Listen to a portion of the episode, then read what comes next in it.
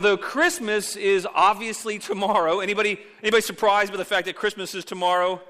I, I hope, okay, one person, two people. I, I, it feels like it came in a rush. It feels like it came all of a sudden to me, at least. I, I just blinked yesterday, felt like it was Thanksgiving. And, but it's not really a surprise to anybody here that Christmas is tomorrow. Not really. We know on the calendar every year it's the 25th of December.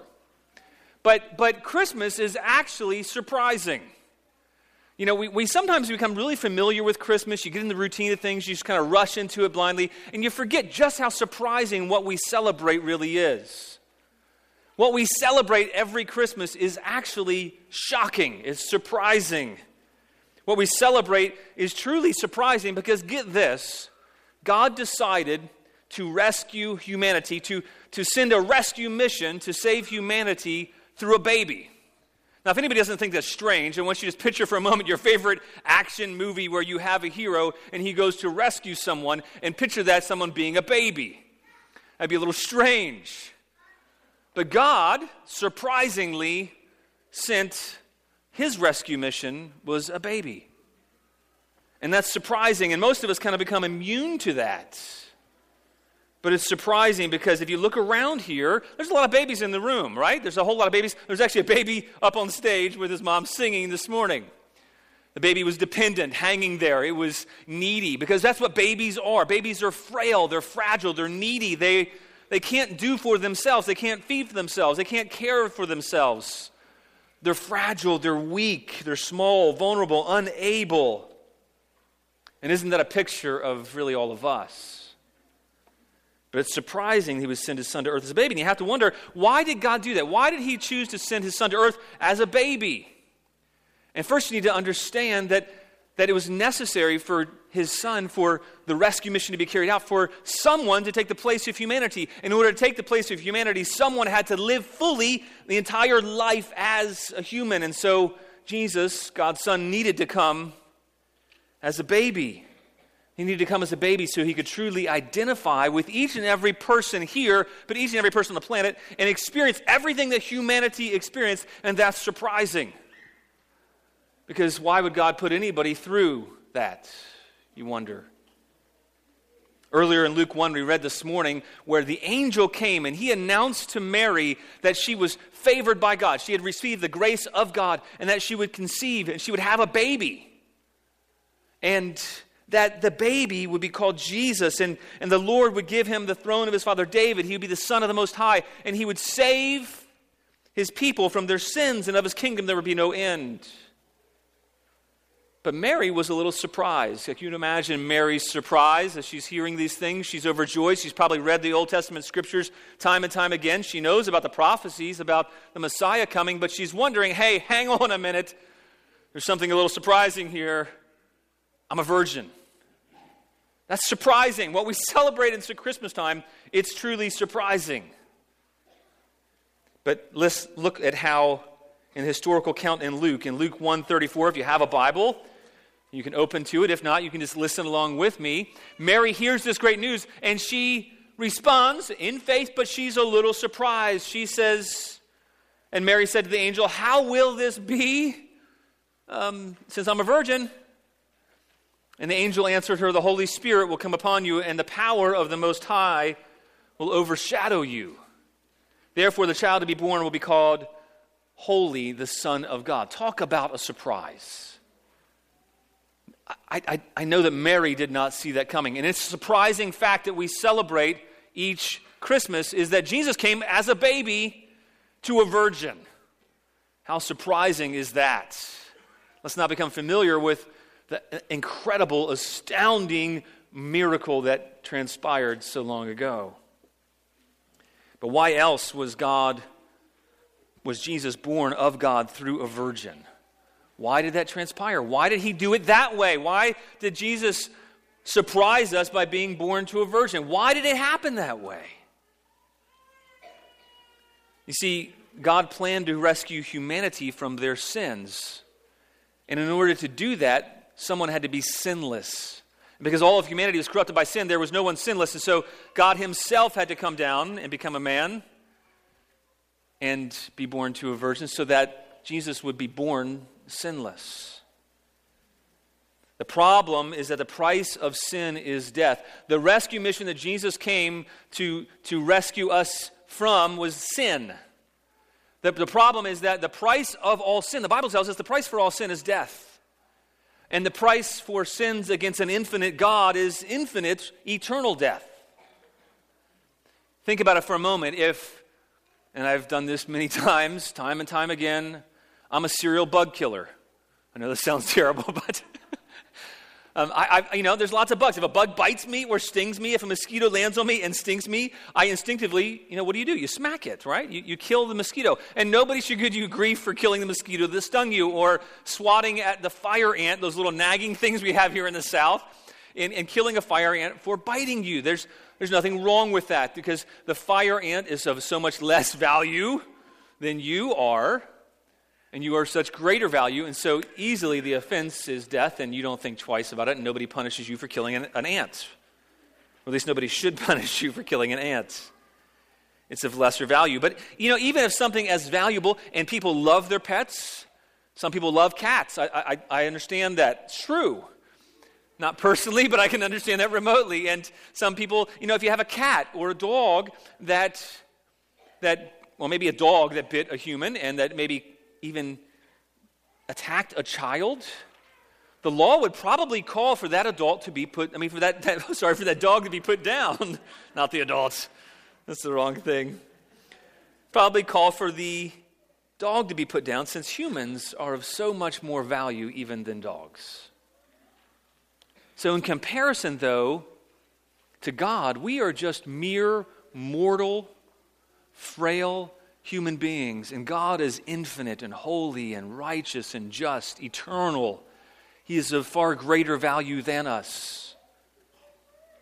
And in order for justice to be served, the penalty for anyone who sins must be equal to the worth of the one who is sinned against. And so the penalty for humanity is that the sin must be paid for by an infinite one.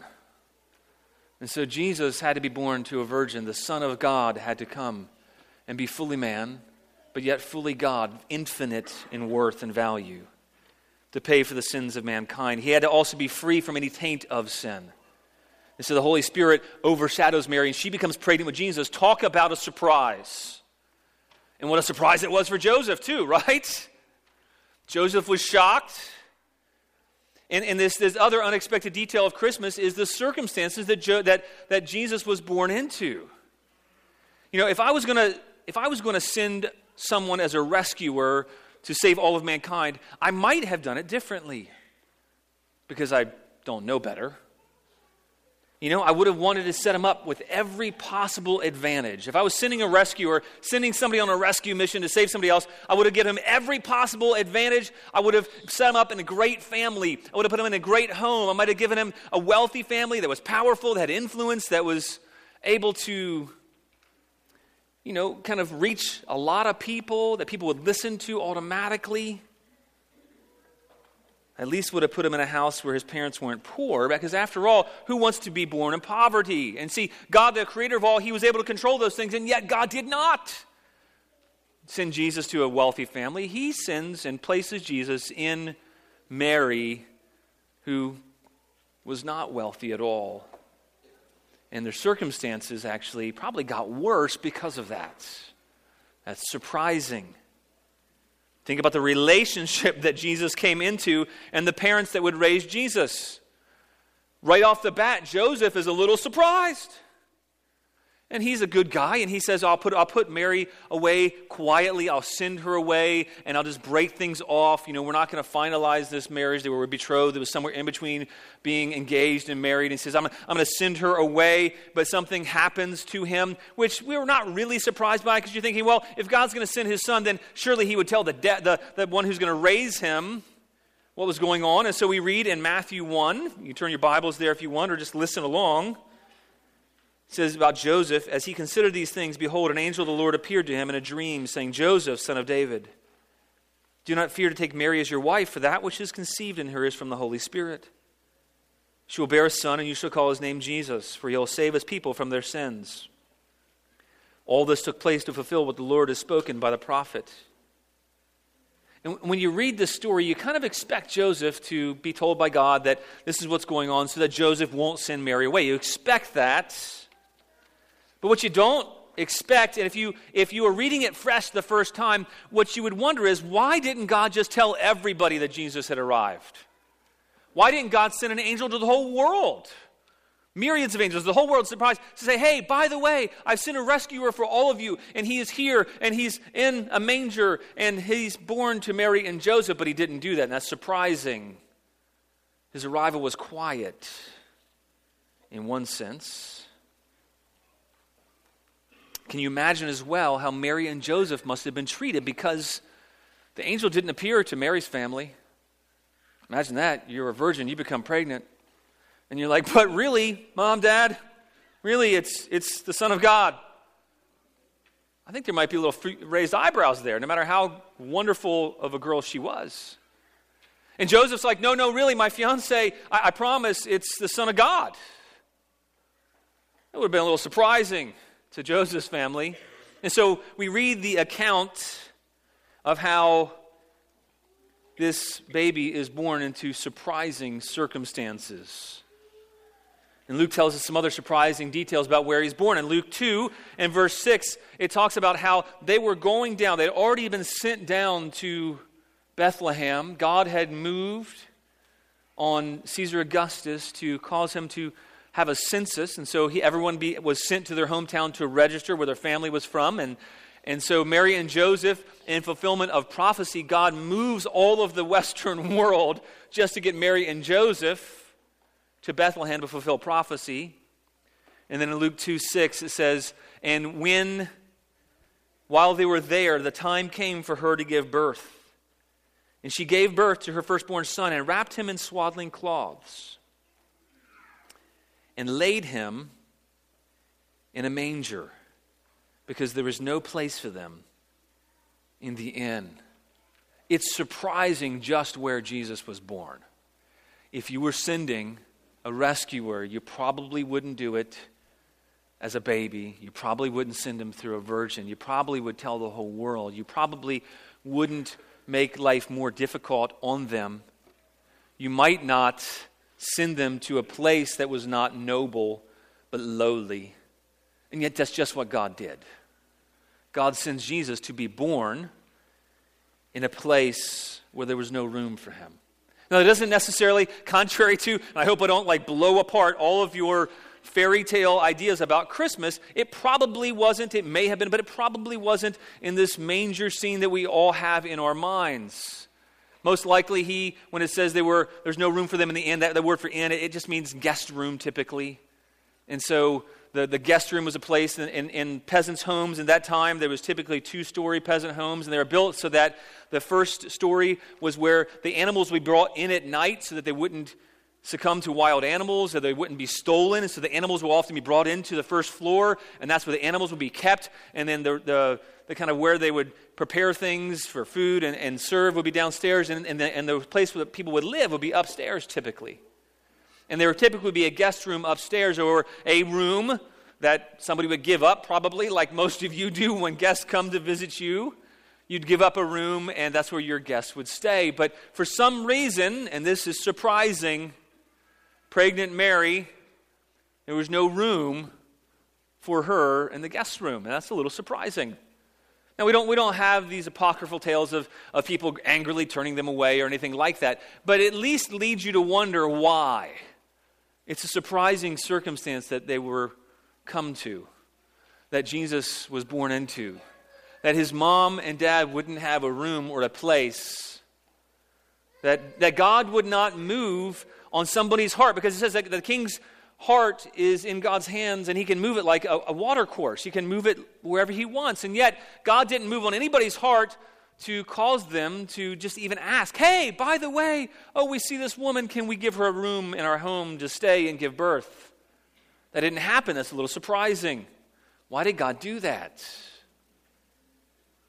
And then not only is it unexpected that there was no room, you can imagine that if somebody shows up on your door, maybe you think, okay, I'm not, I'm not really going to give up my place for them. But when that young girl goes into labor, I'm guessing someone in the house would have thought, you know what? I'll give up my space for her. Or at least they should have, but that didn't happen. That's surprising. And then what else is surprising? It says, not that it was wrapped in swaddling cloths. That actually would have been typical for the time, um, much like we wrap babies up and swaddle them today. Swaddling cloths would have been a very typical way to anoint a baby and wrap them up and prepare them. But what was atypical was that he was laid in a manger. And that was a detail. When the angels announced it to the shepherds, it was very unusual that it be laid in a manger, which is a feeding trough for animals, which really speaks to the baby was born somewhere close to where the animals were, probably, like I said, in that first floor home, alongside the animals at night when they were brought in. And then this baby was laid in a manger. It's surprising because the baby started off life in a difficult circumstance, in a difficult home, vulnerable, weak, frail, poor, but also started off in a kind of a a dirty setting. That's surprising. Who would send a rescuer that way? And why? You have to wonder why. Why did God do that? Another unexpected aspect in the whole accounts about Jesus is that God didn't send angels to announce to the rich and the famous in Bethlehem and Jerusalem or the whole countryside around it. If you've ever read the story, the historical account about Jesus, God sends angels out into the field to announce to shepherds who were lowly, who were blue collar, blue collar workers. They weren't, they weren't glorious, they weren't well known in society, they weren't influential. And that's surprising. They weren't, they weren't great men, they were probably peasant men who smelled like the animals they watched. Later on in Matthew, we read that Jesus actually never was well off. That's surprising. Not only he began poor, he ended poor. In Matthew 8 20, Jesus is speaking of himself, and he says, The foxes have holes, the birds of the air have nests. So even foxes have holes, and even the birds of the air, God provides for them. They have nests. But the Son of Man has nowhere to lay his head. What he's saying is, God provides a place for a fox to go, God provides a place for birds to nest, but God intentionally, intentionally did not provide a place, a permanent place. Obviously, had a place to, to live, to stay, but he didn't have a home of his own. He was poor. Why is that? Why would you do that? Why would you send a rescuer like that? It's surprising. What also is surprising is that Jesus came to the poor and oppressed. Everyone will tell you if you want to make changes in the world, if you want to affect change, if you want to influence a lot of people, you go to the influential, right? You go to the powerful, the people who can change things, who can do things, who can make things happen, the people with money and power, influence. You go to those kinds of people. And yet, that's not the kinds of people that Jesus came to. The surprising thing that we celebrate at Christmas is not only did Jesus come as a baby, was he born to a virgin, born into terrible circumstances, not only was he poor, but he came to the poor and oppressed and he preached to the poor. In Luke 4, 18, Jesus, in one of his very first public messages after he was anointed, he stands up in the synagogue and he reads a scroll of Isaiah about himself. And he says, This is fulfilled about me after he sits down. But the, the scroll that he read, he says in Luke 4 18, he says, The Spirit of the Lord is upon me. And get this here's surprising thing because he's anointed me to proclaim good news to the poor. Isn't that surprising? To the poor. He sent me to proclaim liberty to the captives and recovering of sight to the blind, to set at liberty those who are oppressed, to proclaim the year of the Lord's favor. Jesus surprisingly came to not the influential or rich, but to the poor, to the captive, to the oppressed. Who does that? He identified with the suffering of humanity personally. In his life, he suffered but we know that Jesus didn't come just to live, he came to die. He came to ultimately identify with the poor, oppressed, with the captives. He came to identify with those who are suffering. He came to identify with those who are sick and needy and frail and wounded. Jesus came to those who were sick. He told the Pharisees when they were wondering, Why do you eat with sinners and tax collectors, those greedy people who steal from others? Why do you do that? Because it's surprising that the Messiah would do that. It surprised them, and it should surprise us, that Jesus would go to sinners and people who were greedy and thieves. And Jesus gave him an answer. He says, I didn't come to those who were well, but I came to those who are sick and in need of a physician. In Jesus' life, he suffered ultimately. And what is unexpected about Jesus, what's surprising about Jesus, that he gave up everything to rescue those who had placed their faith in him. Later on in, in, in 2 Corinthians 8 9, we read that it says, For you know the grace of our Lord Jesus Christ, that though he was rich, yet for your sake he became poor, that you, through his poverty, might become rich. That's why God sent Jesus in a surprising way as a baby, so that Jesus would give up all the riches of the infinite one, of being eternal, all powerful. He would subjugate himself to this frail human flesh. He would give up those riches. He would give up the riches of being with God. He would give up the riches of perfect communion and fellowship and relationship with God. Why? So that by Him giving up those riches, you might become rich in Him. It's surprising that Jesus became poor, but he became, became poor so that you might be rich. Now, I'm not talking about earthly riches, I'm talking about great riches that last forever. He gave up the riches of being with God in heaven so that we might know the riches of being with God and knowing Him ourselves. He gave up his life ultimately to fulfill the great rescue mission he was on. He was born to die. He lived a perfect life, and he died in place of sinful humanity. That is surprising. He gave up everything so we could have all the riches of being restored to right relationship with God. That's surprising. If you created a race, it's doubtful that you would want to subjugate yourself to rescue them. And yet, that's exactly what Jesus did. And it was always God's plan from the very beginning to send his son so that he might be punished for us. He might become ultimately poor, impoverished punished for us so that we might become ultimately rich and receive life in him. And the good news is that Jesus didn't just come to die for us, he came to be resurrected for us. And his resurrection proved something. It proved that his sacrifice was perfectly acceptable to God because if the penalty for sin against an infinite eternal God it was eternal death, and only an infinite one could pay, only an eternal one could pay, then Jesus, if he was not the perfect sacrifice, would not have ever risen again. And yet, because he fully satisfied God's wrath. He was resurrected, proving that his sacrifice was sufficient. And Jesus was raised to life, proving the penalty of death for sins was paid for good. Jesus came as a baby to rescue humanity by calling humanity to repent, to believe in him, to put our faith, our trust in him.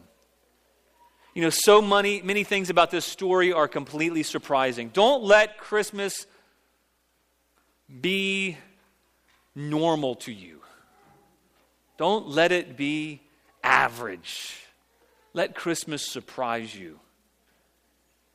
The world discards things that are lesser. People overlook and discard those who are poor and lesser.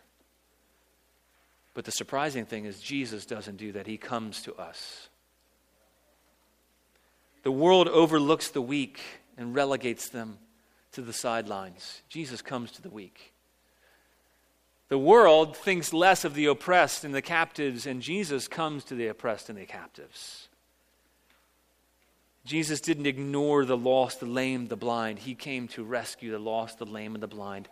And He came to rescue all of us who were lost in our sins, lost without God, have no purpose on our own, can't figure life out, don't know what life is all about, and Jesus came to rescue you and me. He preached to people who didn't deserve it. He preached to greedy tax collectors, to sinners, to prostitutes.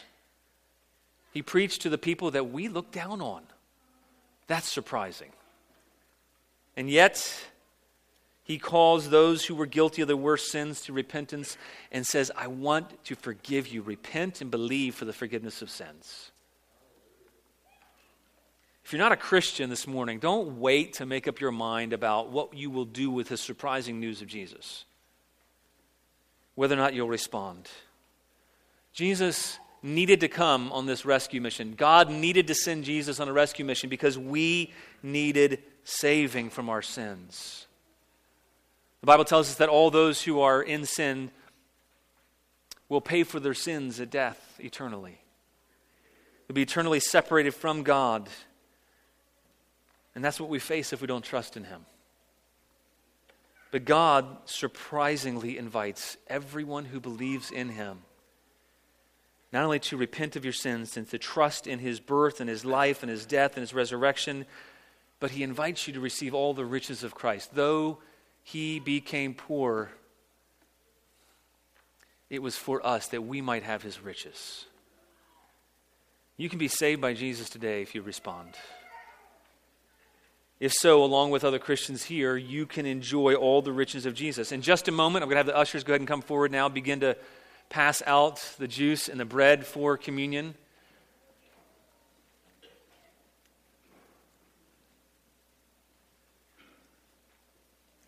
Communion's a time where we remember what Jesus has done.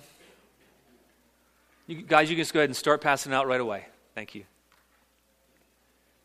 It's a time where we remember what Jesus has done for us. It's appropriate that on this Christmas Eve, we remember why Jesus came. We remember the surprising details of his coming. We remember how surprising it is or should be to us that he was born into circumstances that were humble. He was born into difficulty. He was born into trial. He was born into suffering. He was born into poverty. If you placed your faith in Jesus, even if you just did a moment ago, we'd invite you to join with us and have the ushers, as they're making their way around, we would ask you to take the juice and the wine the, the, and the bread. And, and this morning, I, I want to speak to everybody here. Maybe you are feeling like no one can relate to you. Maybe you are feeling alone or oppressed. Maybe you're feeling poor or impoverished. Maybe you're feeling like you've been marginalized. Maybe you're weak. Maybe you are feeling fragile, vulnerable. Maybe you are feeling betrayed and abandoned. Maybe you're struggling in life in some way. Maybe you're hurting this Christmas time because of broken relationships. What we are celebrating, the surprising thing we're celebrating this Christmas, is that in every way, Jesus can identify with you. And he comes to you in your hurting, in your aloneness, in your suffering, in your struggles, in your trials, in your difficulties. And He comes to rescue you and bring you to God. He can relate to us in every way, no matter where you find yourself in life, no matter how far gone you think you are, no matter how bad you think you, you've been, no matter how distant you are from God, Jesus came to rescue you. And from the very beginning, Jesus came to identify with those who are frail and weak and poor and needy. The good news is, if you are needy like everybody here, we can receive of him afresh this morning. Jesus was abused, he was mistreated, he was mocked and rejected for you. He was despised and ridiculed, ostracized and abandoned. He was oppressed to set you free. He endured hostility to give you peace with God. He willingly suffered and died to give you his life. And he did all of this to rescue you. And that's surprising. And the surprising thing is that the Bible tells us if you place your faith in Jesus, that can never be taken away from you. So let's together take the, the gluten free wafer, whoops, that we have here that I threw up in the air. It's okay, the five second rule still applies to pastors too. If you'll take this wafer, I want you to remember the life of Jesus, the surprising detail of what he came to do the surprising details that he was born as a baby, that he came to relate to all those who were marginalized, mistreated, lost, weak, frail, humble, poor, needy, and that he lived his life perfectly to identify with you. So let's take the, the bread together.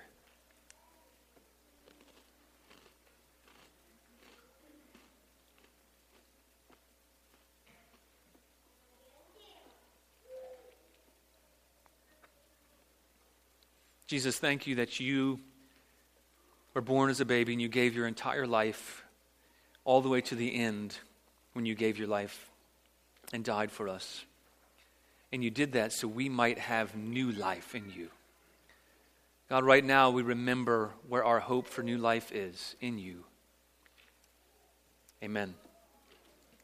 Now we have some juice, and I'll try not to drop this on the ground because that's a little harder to pick up. But this juice represents something. It represents that Jesus not only gave his life, but he gave his life fully to the very end. And it represents his blood. That it's very graphic. We needed to be rescued. We needed someone to die for us. We needed the perfect one to come and die. And that's just what Jesus did. And so, what we're remembering and trusting in is that God accepted the sacrifice of Jesus' blood on our behalf. And it's of his sacrifice, of his poverty, of his humbling that we drink and we put our faith in, we put our trust in to be forgiven and have life in him. Let's drink the juice together.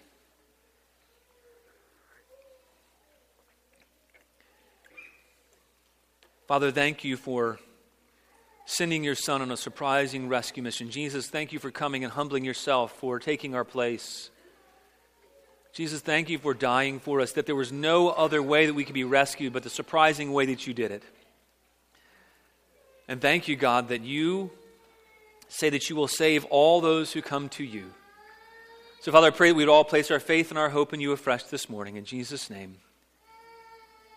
amen. Let's stand and sing together a final song appropriately, we're going to be singing, O come, all you faithful. And as you're standing, if you want to pass your cups to the center aisle, that would be great.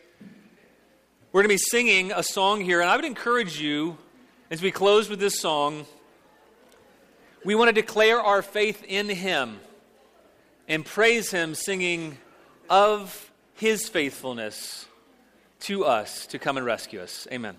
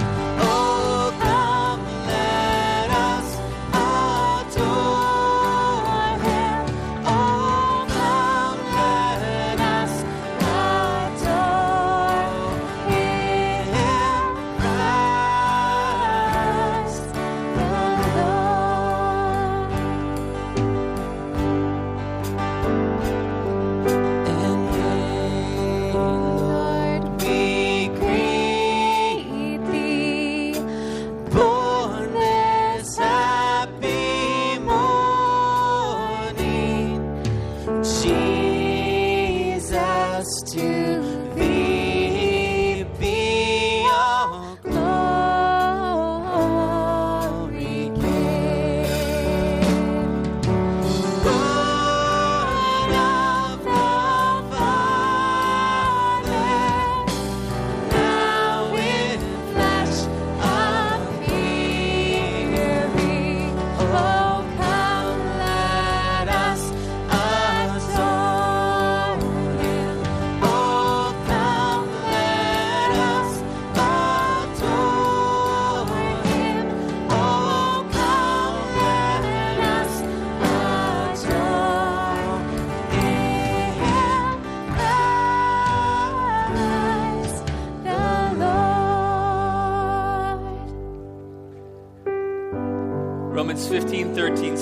God of hope fill you with all joy and peace